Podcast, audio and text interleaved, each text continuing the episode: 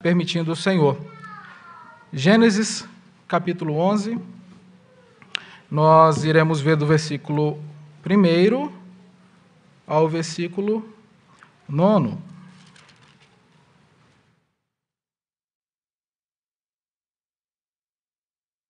E a palavra do nosso Deus diz assim: Ora, em toda a terra havia apenas uma linguagem e uma só maneira de falar Sucedeu que, partindo eles do Oriente, deram com uma planície na terra de Sinar e habitaram ali.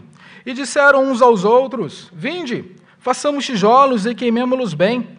Os tijolos serviram-lhes de pedra e o betume de argamassa. Disseram: Vinde, edifiquemos para nós uma cidade e uma torre cujo topo chegue até aos céus e tornemos célebre o nosso nome, para que não sejamos espalhados por toda a terra. Então desceu o Senhor para ver a cidade e a torre que os filhos dos homens edificavam. E o Senhor disse: Eis que o povo é um e todos têm a mesma linguagem. Isto é apenas o começo. Agora não haverá restrição para tudo o que intentam fazer. Vinde, desçamos e confundamos ali a sua linguagem, para que um não entenda a linguagem do outro. Destarte, o Senhor os dispersou dali pela superfície da terra e cessaram de edificar a cidade. Chamou-se-lhe por isso o nome de Babel, porque ali confundiu o Senhor a linguagem de toda a terra, e dali o Senhor os dispersou por toda a superfície dela. Oremos mais uma vez, meus irmãos.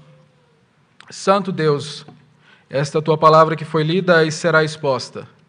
Pedimos-te, Senhor, a tua iluminação Tu fales, ó Deus, ao nosso coração e que nós sejamos edificados pela tua palavra, tua palavra somente, e que glorifiquemos ao Senhor a partir daquilo que nós absorvermos dela, aplicando tudo na nossa vida. Fala conosco, ó Deus, em nome de Jesus. Amém. Meus irmãos, no ano de 2018, eu tive um privilégio um privilégio muito grande. Eu conheci uma cidade que, dentre as todas que eu conheço, no quesito arquitetura e urbanismo, é a cidade mais bonita que eu já fui. É a cidade que é a nossa capital federal, Brasília.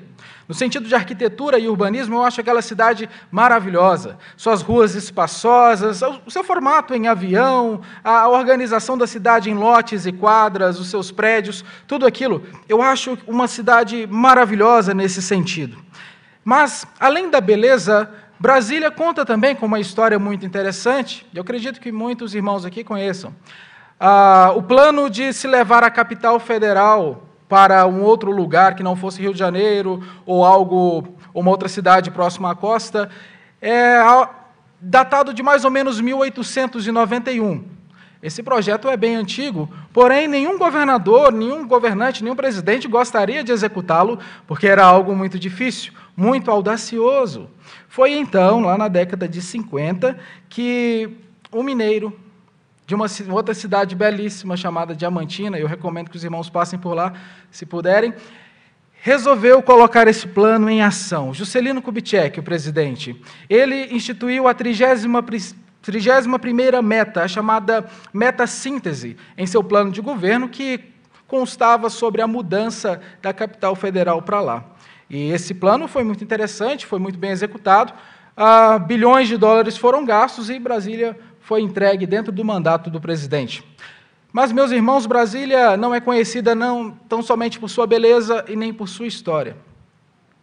Para nossa tristeza, para a vergonha da nação e para a injustiça com os cidadãos de bem que lá residem, Brasília é hoje conhecida pela corrupção que ela abriga.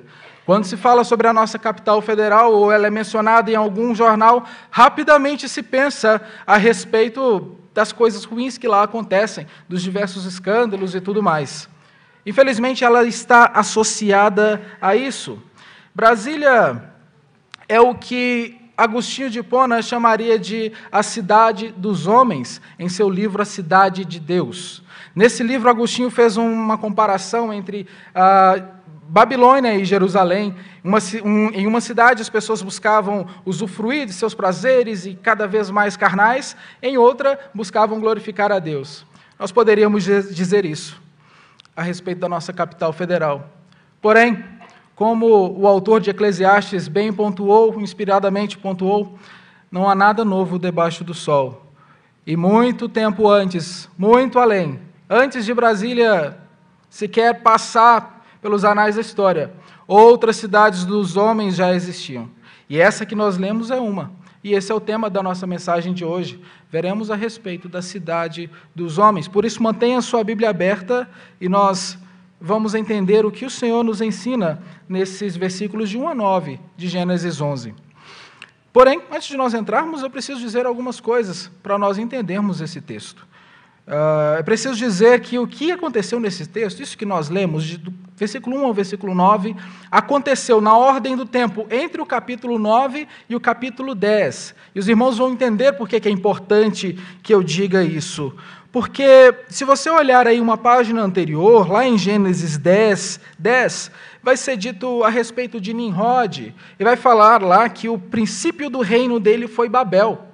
Ou seja, Gênesis 10 está falando a respeito de uma cidade que nem sequer havia sido construída, se nós formos ler de maneira cronológica, entender que isso aqui é a cronologia, mas não o é. Na verdade, Babel já é considerada no capítulo 10 porque ela já havia sido construída e todas essas coisas já haviam acontecido. Então, no versículo 20, se você observar, vai ser dito sobre os filhos de Cã, suas terras e suas nações. Ora, as nações foram disseminadas no capítulo 11, como que está sendo dito no capítulo 10? De mesmo modo, lá no versículo 25 vai ser dito sobre Peleg, e que nos dias de Peleg a terra se repartiu. E aqui não é uma referência àquilo que a gente estuda em geografia sobre a Pangeia. Não. Essa repartição que aconteceu, essa divisão que houve, é uma divisão sociológica, que aconteceu justamente em Gênesis 11, quando os povos se espalharam através da ordem que Deus executou. E por fim, em Gênesis 10, 32, é dito sobre a disseminação das nações como um fato já ocorrido. Por isso, tudo o que está sendo dito em Gênesis 10 é considerando que já aconteceu em Gênesis 11. Beleza, para que eu estou falando tudo isso? É porque isso é importante. E é importante porque não está organizado dessa forma por acaso. Há um motivo do texto estar assim. E a intenção é que Moisés, o autor do Pentateuco, aquele, ele que escreveu Gênesis, ele escreveu dessa forma para que ele pudesse primeiro falar dos inimigos de Deus, e só depois ele começar a falar do povo de Deus. É só a partir do versículo 10 que ele vai falar dos descendentes de Sem, de onde vem Abraão, de onde vem o povo de Deus. E isso nos é muito importante porque eu quero trazer uma aplicação antes mesmo da gente entrar no versículo 1. Eu quero dizer que se no decorrer dessa mensagem você perceber que tem agido como um babelita, é preciso que você saiba que você tem agido como um inimigo de Deus. É essa a intenção de Moisés quando ele coloca nessa forma. Ele tenta falar primeiro dos inimigos de Deus para depois falar do povo de Deus. Então, se somente com a leitura que a gente fez você conseguir perceber alguma característica semelhante a deste povo, saiba que está errado, muito errado. Mas não se desespere, pelo menos não ainda. No final dessa mensagem eu trarei uma boa notícia. Mas é isso que eu gostaria de dizer antes de entrarmos. E a gente caminhando agora para o nosso primeiro ponto Vou falar a respeito da cidade dos homens, que ela está entregue à idolatria. Isso do versículo 1 ao versículo 4. Diz o primeiro versículo: Ora, em toda a terra havia apenas uma linguagem e uma só maneira de falar.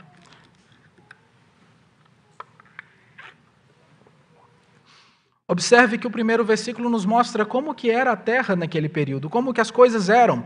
É, é, muito simples você ler e entender. Olha, eles falavam o mesmo idioma, eles falavam a, a, a mesma língua. E ok, isso está correto, é isso mesmo. Mas vai muito além. Com esse primeiro versículo, nós precisamos entender algo muito importante. Eles tinham unidade. Guarde isso. Eles tinham unidade. E lembre-se que eu estou falando que a cidade dos homens está entregue à idolatria. O que que unidade tem a ver com isso? É o que nós vamos observar. Uma única linguagem denota unidade. Eles viviam todos juntos e assim eles deviam permanecer, eles desejavam permanecer. Eles queriam continuar todos juntos, vivendo conforme eles bem achassem. E essa única linguagem permitia que isso acontecesse. O problema é, entretanto, quando se lê Gênesis 11, 1 e vê que o pessoal queria ficar num único lugar, isso pode parecer não ter problema algum. Porém, é um problema gravíssimo, porque contrariava a ordem que Deus dera a Adão e depois a Noé, que a ordem é povoar e encher a terra. Esse povo estava desobedecendo a Deus, eles não queriam se espalhar, eles não queriam ir, e eles decidiram ficar no mesmo lugar e tinham ali a mesma linguagem. É o que nos ensina esse primeiro versículo. Meus irmãos, o interesse desse povo era o interesse pecaminoso, era o interesse orgulhoso, era o interesse idólatra, porque contrariava a palavra de Deus. E à medida em que o texto se segue, essas intenções ficam mais fáceis uh, de serem observadas. Nós podemos dizer, meus irmãos, que esses planos eram os piores possíveis, porque eram planos que visavam a idolatria. E os versículos seguintes nos mostram isso com mais clareza. O versículo 2 diz assim: Sucedeu que, partindo eles do Oriente, deram com a planície na terra de Sinar e habitaram ali. Esse versículo agora nos propõe a mostrar de onde eles vieram, para onde eles estavam indo, onde é que eles ficaram. E é muito interessante que esse lugar onde eles ficaram ah, é um lugar conhecido de todos os irmãos. E eu vou mostrar isso logo à frente. Mas, talvez mais importante do que onde eles ficaram é de onde eles vieram. É dito que eles partiram do Oriente. E eu quero que você, toda vez que ler Gênesis especificamente, acenda uma luz vermelha na sua cabeça, assim, um alerta, sempre que você vir o termo Oriente. Em Gênesis significa separação da bênção de Deus. Em Gênesis 3, 24, o termo é usado quando Adão e Eva pecam e são expulsos do paraíso. Em Gênesis 4, 16, após Caim cometer o primeiro homicídio, ele parte para o Oriente. Em Gênesis 13, de 10 a 12, quando Ló escolhe as terras de Sodoma e Gomorra, separa-se de Abraão, ele vai para o Oriente. Em Gênesis 25, 6, os filhos que Abraão teve com a concubina partem também para o Oriente. Gênesis 29, 1, quando Jacó teme Esaú, fica com medo e ele foge para a casa de Labão, ele vai para o Oriente. Então, em todo o tempo, quando há uma citação em Gênesis a respeito Oriente, do Oriente, é apontando a separação da bênção de Deus. Então, esse povo estava vindo distante da bênção de Deus. Eles já estavam vindo de um lugar que a Bíblia mostra que não é um lugar muito agradável de se vir nem de se ir. E agora eles ficaram na planície de Sinar. Essa palavra, no original, ela aparece novamente lá em Josué, no capítulo 7, no versículo 21, e ela foi traduzida por babilônicos. Isso mesmo, quando Acã resolve pegar os despojos babilônicos e escondê-los, a palavra original que foi usada ali para babilônicos é a mesma que foi usada aqui para Sinar. E o motivo é simples: Babel é a origem da Babilônia. Eu disse, meus irmãos, que este povo era um povo mau. Eu disse que Moisés estava falando de um povo ruim. Se você, na sua casa, ainda observar o capítulo 10, você vai ver ali sendo citado diversos povos: Eteus, Jebuseus, fala-se a respeito de Misraim, que significa Egito, vai falar também a respeito da Assíria, de Nínive e tudo mais, um monte de lugar ruim. Então a gente percebe um povo ruim, vindo de um lugar ruim e permanecendo num lugar que depois se tornou um lugar ruim. Está tudo errado nessa história. Às vezes a gente olha para o texto bíblico, não se atenta aos detalhes, ao contexto, a tudo mais, mas há algo muito ruim acontecendo e a coisa só piora. Perceba que no versículo 3 eles começam a mostrar as asinhas, como se diz por aí. E disseram uns aos outros: Vinde, façamos tijolos e queimemo-los bem. Os tijolos serviram-lhes de pedra e o betume de argamassa. O versículo 3 nos mostra como os babelitas colocariam o orgulhoso plano deles em ação. A ideia era fazer tijolos e queimá-los bem. Percebam que eles usam a inteligência e o conhecimento que eles tinham em alvenaria para construir uma torre. Mas não somente isso, uma cidade também, isso é importante. Meus irmãos, o processo de, de fazer tijolos é algo muito complicado. Não sei quantos dos irmãos aqui já viu, sabe como é. A região que eu venho de Minas Gerais é uma região que tem muita as chamadas cerâmicas, onde se faz tijolos, não somente cerâmica. E lá eu já pude, pude acompanhar como que é feito, já pude ver. É algo muito complicado. É preciso uma caldeira muito aquecida. É algo bem difícil. Só que o homem pós-diluviano de 4 mil anos atrás já sabia fazer isso. E quem foi que ensinou? Quem foi que deu capacidade para que eles fizessem tudo isso? É por isso, meus irmãos, que o orgulho e a arrogância são coisas tão abomináveis e tão asquerosas diante de Deus. Deus abomina tanto o orgulho, porque o orgulho nada mais é do que o indivíduo usar as capacidades que o próprio Deus lhe deu contra Deus. E eu disse que era idólatra porque a intenção deles era ter um nome célebre, e nós veremos isso. Mas perceba que eles usam todo aquele conhecimento a favor de si mesmos.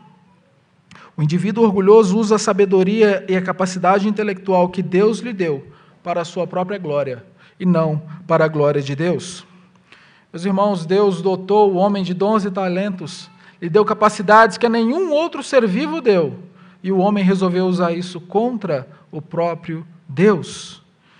E nós precisamos pensar no nosso trabalho, naquilo que nós fazemos, no seu trabalho, na sua faculdade, na sua escola, onde você está. Você tem usado tudo aquilo que Deus te deu para a glória dele ou para a glória de si mesmo? Percebe como isso é importante?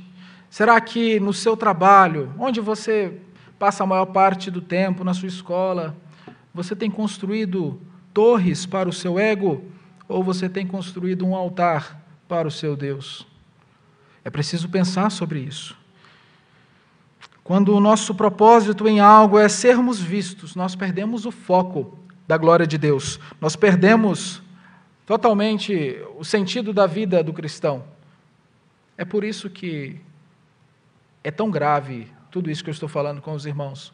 Porque o orgulho, a arrogância, tudo isso deságua na idolatria. E a idolatria de si mesmo a idolatria do ego, a idolatria do próprio nome, do próprio ser. E Deus abomina isso. E se no versículo 3 nós observamos como que eles iriam colocar esse plano em ação, com aquela questão de fazer tijolos e queimá-los bem, ah, agora a gente vai observar por que de fato que esse plano era idólatra. E a resposta é: eles queriam ter um nome célebre, eles queriam que o nome deles fosse exaltado. Versículo 4: Disseram: Vinde, edifiquemos para nós uma cidade e uma torre cujo tope chegue até aos céus e, for, e tornemos célebre o nosso nome, para que não sejamos espalhados por toda a terra. E muita atenção se dá à torre. Já parou para pensar que as pessoas olham para Gênesis 11 e falam: Ah, a Torre de Babel. Talvez porque em algumas Bíblias, eu acho que a maioria delas, tem aquele título editorial que serve para poder ajudar, para poder entender do que está se falando, não contém no texto original, mas é algo que nos ajuda a entender, às vezes nem tanto como agora, e por conta desse título as pessoas olham e já pensam somente na torre, mas acabam se esquecendo da cidade, e a cidade é muito importante. Cidade, como eu disse no início, denota unidade, a união daquele povo em resolver ficar naquele mesmo lugar. E a gente tem que pensar também sobre cidade. Quem foi a primeira pessoa a construir uma cidade na Escritura? Caim. Deus disse que Caim seria errante, que ele seria um nômade, que ele andaria por toda a terra. E que o Caim faz? Eu vou construir uma cidade e eu vou ficar nela. É por isso que não é um simples ato de povoar uma região e construir uma cidade, mas é um ato em afronta e rebeldia a um Deus que disse: espalhem-se e povoem. Essa foi a ordem divina e eles disseram: não, eu não me interesso por ela. E, e quando nós entendemos do que se trata essa torre, fica muito fácil da gente entender por que, que era idólatra. Essas torres, a arqueologia as chama de zigurates são torres que depois ficaram comuns naquela região. Inclusive, uma foi construída em Ur, a terra de onde Abraão veio. Depois, ela, por Nabucodonosor, depois de muito tempo, em, na década de 80, Saddam Hussein resolveu reconstruí-la lá no Iraque. E essas torres são torres-cidades em que as pessoas podiam morar nelas, e lá no topo, bem lá em cima, havia um espaço para adorar o sol, a lua e as estrelas. Mas sabe o que é interessante aqui? Lá no topo não haveria adoração ao sol, nem à lua, nem às estrelas. Bom, talvez viesse a ter depois, mas o objetivo é para que lá no topo o nome deles fosse idolatrado, fosse adorado. Meus irmãos, precisamos pensar como é que nós temos agido em relação ao nosso nome. Qual tem sido o nosso objetivo na nossa área acadêmica, na nossa área de profissão? Nós precisamos pensar como é que nós temos lidado com as questões que envolvem o nosso nome. Será que o meu objetivo na minha empresa é me tornar conhecido por ser o funcionário melhor do que todos os outros? Ou será que o meu objetivo na minha empresa é ser conhecido como um ótimo funcionário, porque eu temo ao Senhor. É importante pensar a respeito dessas coisas, porque o nosso nome está em jogo. Mas quando nós confessamos um nome maior do que o nosso, o nome do nosso Senhor Jesus Cristo, o nosso nome não é nada e o dele é tudo. E nós precisamos fazer isso da maneira adequada, da maneira correta. Nós podemos entender, meus irmãos, a partir disso, que com essa construção da torre cidade, eles iriam adorar o próprio nome, eles queriam ter um nome célebre. Esse era o único objetivo, além de desobedecer a Deus. A idolatria é o pecado resultante do orgulho, da arrogância, da autossuficiência. Não pense que a idolatria se trata somente de pessoas que se prostram diante de imagens. Hoje em dia, muitas pessoas se prostram diante de si mesmas. Muitas pessoas se entregam a ídolos que nem sempre podem ser vistos como objetos: casamento, família, filhos, trabalho, recursos financeiros, ciência, tantas outras coisas. É muito fácil fazer um ídolo e nós precisamos vasculhar o nosso coração. Precisamos varrê-lo, escrutiná-lo, ir profundamente nele para podermos observar se não temos criado ídolos para nós. Todas as vezes que nós deixamos a palavra de Deus de lado, nós agimos de maneira idólatra. Consegue entender? Toda vez que você e eu desobedecemos a palavra de Deus, nós estamos sendo idólatras. Pô, mas que sentido faz isso? Todo sentido, porque quando nós rejeitamos a palavra de Deus e dizemos, Deus, eu não quero agir conforme a Escritura ensina, nós estamos dizendo de um outro modo, eu sei o que é melhor para mim, quando nós resolvemos desobedecer a Deus naquilo que a Bíblia é bem clara, a Bíblia está aqui para nos ensinar a viver e como viver. Quando nós deixamos de lado a Escritura Sagrada e agimos conforme bem entendemos, nós agimos como idólatras, onde o Deus da nossa vida somos nós mesmos. Percebe como é grave desobedecer a palavra de Deus? Crianças, percebem? Nós estamos falando aqui de um povo mau. Nós estamos falando aqui de gente ruim. E eu preciso que as crianças prestem atenção nisso. Gente malvada, que quis desobedecer a Deus. E quando as crianças desobedecem aos pais, que são representantes divinos no lar, estão fazendo maldade como esse povo. Por isso, criança, não desobedeça. Ouça papai e mamãe. É importante isso. Não faça como esse povo mal daqui, de Gênesis 11. Faça diferente. E o versículo 4 continua para nos mostrar a idolatria desse povo. Diz assim o finalzinho do versículo: para que não sejamos espalhados por toda a terra. A parte final do versículo nos mostra a ambição desobediente e idólatra deste povo. Eles claramente não queriam cumprir com a ordem que Deus tinha dado, como eu disse, para Adão e para Noé, de se espalharem. Eles falam assim: olha, nós não podemos ser espalhados por toda a terra. Eles estavam cônscios, eles estavam cientes da palavra. E quando nós erramos, nós erramos do mesmo modo, sabendo a respeito da palavra. Nós precisamos dizer aqui que a, a, a, ideia deste povo era uma ideia, aliás, o ideal deste povo, melhor dizendo, era um ideal anti-adorador. Alguns estudiosos chamam de antidoxológico. O que significa isso? Anti-adoradora. Porque eles não queriam adorar a Deus. Porque se eles se espalhassem, eles estariam cumprindo a palavra de Deus e adorando, e eles não queriam fazer isso. Mas não pense que a desobediência daquele povo era uma desobediência passiva, onde eles simplesmente cruzavam os braços e não faziam o que Deus mandou. Muito pelo contrário. Quando eles dizem assim, que vamos construir uma torre em que o topo chegue até os céus, Alguns estudiosos afirmam que o entendimento aqui é: vamos construir uma torre que invada os céus. Eles queriam invadir o céu. Isso fica fácil de entender quando nós olhamos para quem foi o primeiro rei daquele povo. Eu citei a respeito dele em Gênesis 10, versículo 9 e 10. É dito sobre Nimrod. E sabe qual o significado do nome de Nimrod? Rebelião. E a Bíblia diz que Nimrod tornou-se poderoso caçador. Aliás, perdão, meus irmãos, é dito que ele tornou-se poderoso na terra, ele começou a crescer na terra e que ele era um poderoso caçador. Isso é importante. Quando se fala sobre ser poderoso, a palavra na língua original também pode significar tirano. Ele começou a ser tirano na terra, e quando ele diz que o poder dele começou a aumentar, com certeza houve muito derramamento de sangue.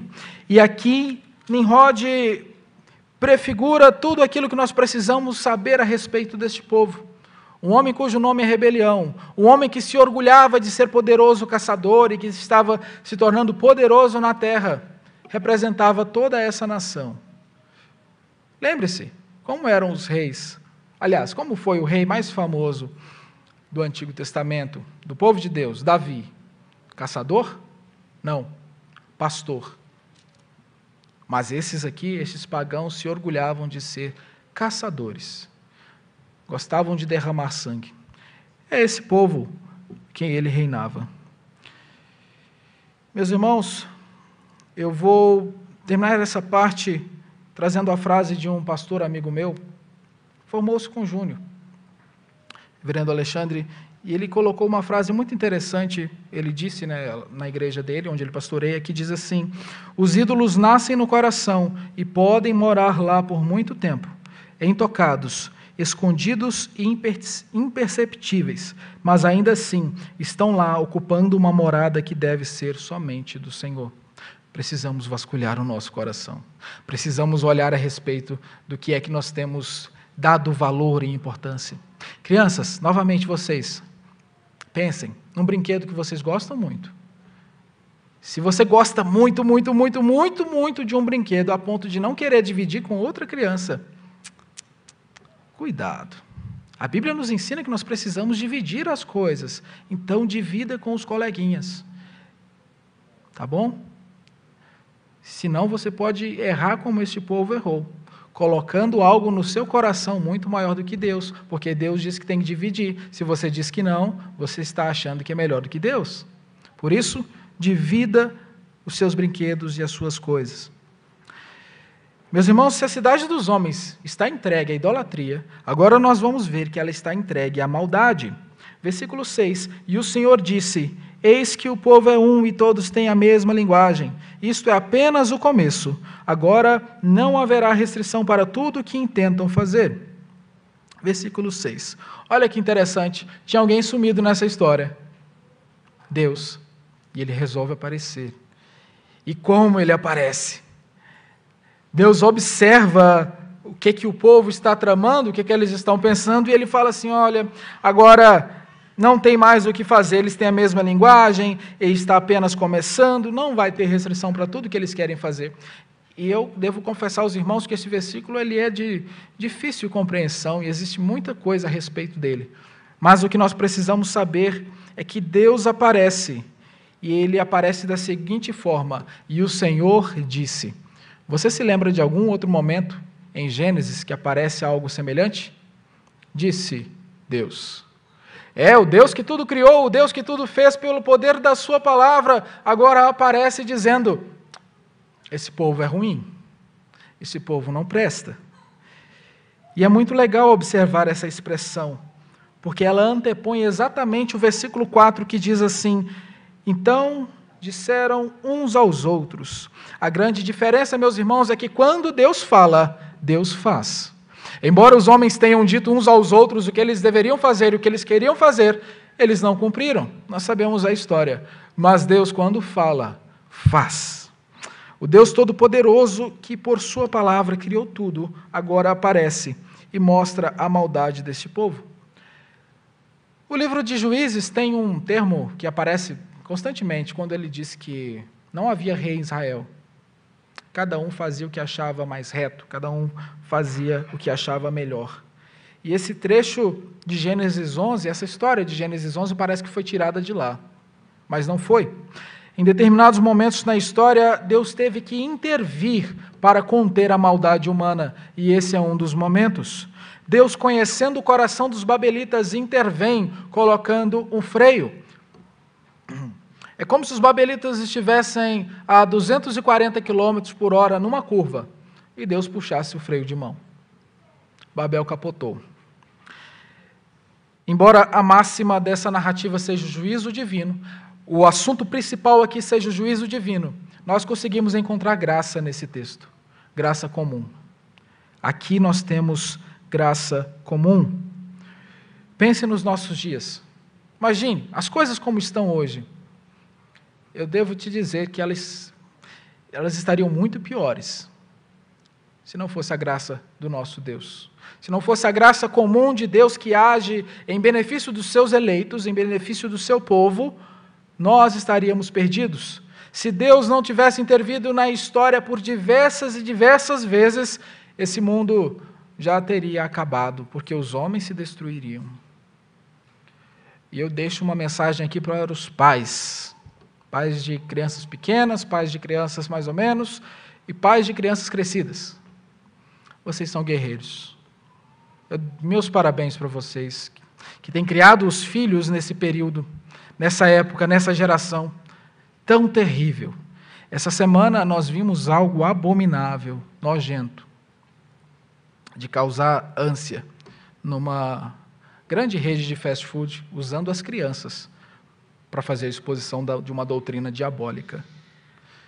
E vocês estão criando as crianças nesse meio. Parabéns! E eu estou feliz porque nas programações da UCP eu consigo perceber como que essas crianças são abençoadas por vocês, por Deus através de vocês, com a palavra de Deus, com a educação, com o comprometimento. Continuem assim. Mas pai, mãe, eu ainda não tenho filhos e eu não posso dizer com tanta propriedade, mas eu sei que vocês têm essas dificuldades com relação à sociedade e tudo mais. Mas não permitam que a única hora de instrução da palavra do Senhor seja no domingo pela manhã. Não deixem de inculcar na cabeça dos filhos de vocês essas palavras. Uma hora é muito pouco. Porque a cidade dos homens está 24 horas, barra 7, tentando colocar coisa na cabeça dos nossos filhos. Muitas coisas ruins acontecem no mundo, meus irmãos, e nós nos perguntamos o porquê. Muitas coisas ruins nos acontecem. Sim, nós sabemos, todos estão de máscara, é uma evidência disso.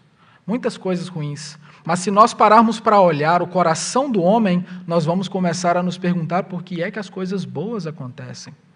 E nós teremos a resposta: a graça de Deus.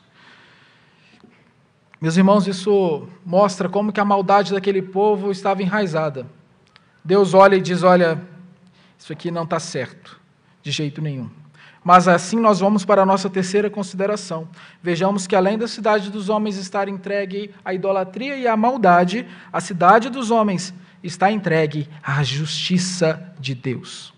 A cidade dos homens está entregue à justiça de Deus. A fala de Deus continua, e aí ele diz assim: Olha, vinde desçamos e confundamos ali a sua linguagem, para que um não entenda a linguagem do outro. Observe que no versículo 7 é dito: vinde, desçamos. Plural. Desçamos. Quem? E agora eu puxo a sua memória para um outro momento em que o plural é utilizado. Façamos o homem à nossa imagem e à nossa semelhança. Esse é um plural que é usado quando a ênfase é dada num todo o conselho trinitário, Deus Pai, Deus Filho e Deus Espírito, em uma determinada ação. Deus, em seu soberano conselho, olhou para toda aquela situação e determinou que ela não prosseguiriam como estava indo. Assim como no início de tudo houve um conselho que determinou a respeito da criação do homem, a imagem e semelhança de Deus, agora há um conselho que delibera e diz assim: isso não vai prosseguir. Ainda que o homem tente ser protagonista da história, Deus é o autor da peça e o dono do teatro. Ainda que o homem tente ser o juiz da sua vida, Deus é o juiz supremo que está com o martelo erguido, pronto para bater e dizer a sentença. E nesse texto ele disse, ele deu a sentença. Babel sucumbiu diante do disse o Senhor. A justiça de Deus foi feita não de uma maneira total, nós ainda a veremos por completo no último dia. Mas nós podemos ter lampejos da justiça divina em momentos como esse, como a Escritura mostra. Meus irmãos, construir uma comunidade a parte de Deus, que era a intenção desse povo, é algo terrível. Os irmãos puderam perceber. Cuidado com os relacionamentos que você constrói. Cuidado com quem você tem se relacionado, com quem você almeja se relacionar. Não construa relacionamentos à parte de Deus, mas construa em Deus, porque Deus abomina relacionamentos que não são construídos voltado para a glória dele. Nós precisamos cuidar para que os nossos relacionamentos sempre estejam firmados na palavra e na vontade de Deus. Crianças, novamente vocês, e agora adolescentes também, cuidado com as amizades. Cuidado com os coleguinhas. Se papai e mamãe olhou e falou: "Não ande com aquela pessoa, não tenha amizade com aquele coleguinha", obedeça. Não desobedeça. Seu pai e sua mãe sabem o que é melhor para você. Por isso, construa relacionamento somente diante do Senhor. Vejamos ainda o que dizem os versículos 8 e 9. Destarte, o Senhor os dispersou dali pela superfície da terra e cessaram de edificar a cidade. Chamou-se-lhe por isso o nome de Babel, porque ali confundiu o Senhor a linguagem de toda a terra e dali o Senhor os dispersou por toda a superfície dela. O próprio Deus os dispersou. Deus foi quem espalhou aquele povo. Ainda que os homens tivessem planos, o plano cumprido foi o plano de Deus. Percebe que Deus dera uma ordem: espalhem-se. E os homens disseram não, pois Deus disse sim, vocês vão se espalhar. E Deus cumpriu. Isso nos ensina que a vontade de Deus prevalecerá. Os planos do Senhor não podem ser frustrados. O plano do Senhor irá se cumprir.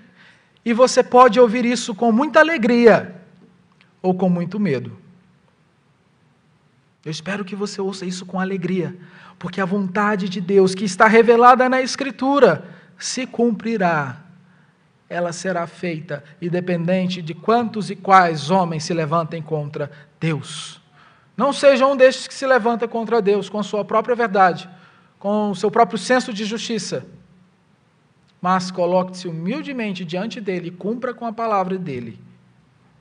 Sem dúvida, esse é o comportamento do cristão. Observe que o versículo 8 enfatiza que a cidade deixou de ser edificada. Não há referência à torre, isso por aquilo que eu disse para os irmãos. A importância aqui é a cidade. A torre é um acessório na cidade, mas é a cidade que aponta para a desobediência ao mandato que Deus dera. É a cidade que aponta para o descumprimento da ordem divina de se espalhar e povoar a terra. Nós podemos eh, notar, portanto, a justiça de Deus sendo executada nestes versículos, nessa história. A justiça divina foi feita, a justiça divina sempre será feita. Como eu disse, um dia ela será feita de uma vez por todas. Nós vimos, portanto, meus irmãos, que a cidade dos homens está entregue à idolatria, entregue à maldade e entregue à justiça de Deus. E você deve ter notado que eu não expus o versículo 5, que eu passei direto por ele.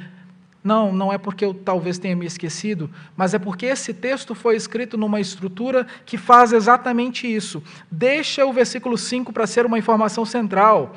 É uma forma muito comum de se escrever ah, no Antigo Testamento, e isso aqui é algo que precisa ser trazido para nós. É muito importante isso porque é uma estrutura que é uma informação contrapõe a outra, para que no fim uma informação central seja destacada.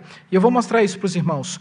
No versículo 1 é dito que em toda a terra havia apenas uma linguagem. Lá no versículo 9 diz que confundiu o Senhor a linguagem de toda a terra. No versículo 2 é dito: habitaram ali. No versículo 8, o Senhor os dispersou dali. O versículo 3: disseram uns aos outros. E no versículo 7, um não entenda a linguagem do outro. No versículo 3, vinde, façamos tijolos e queimemos-los bem. Ainda, no versículo 7, vinde, desçamos e confundamos. Depois, no versículo 4, uma cidade e uma torre. No versículo 5, a cidade e a torre. E o que se destaca é então desceu o Senhor. E sabe por que, que essa informação se destaca? Porque para que houvesse outra era necessário que os homens subissem. Mas os homens não subissem, muito pelo contrário, o Senhor desceu. Essa informação é muito importante e ela não se, não se equipara a nenhuma outra. Moisés relata que o Senhor desceu para ver aquilo que os homens estavam fazendo. Contém ironia. Sim, os homens pensavam que estavam fazendo algo grandessíssimo, algo muito grande. Porém, Deus tem que descer para olhar o que está sendo feito, porque ele não conseguia ver lá de cima. Óbvio que conseguia, meus irmãos, mas a intenção é mostrar a pequenez do projeto dos homens.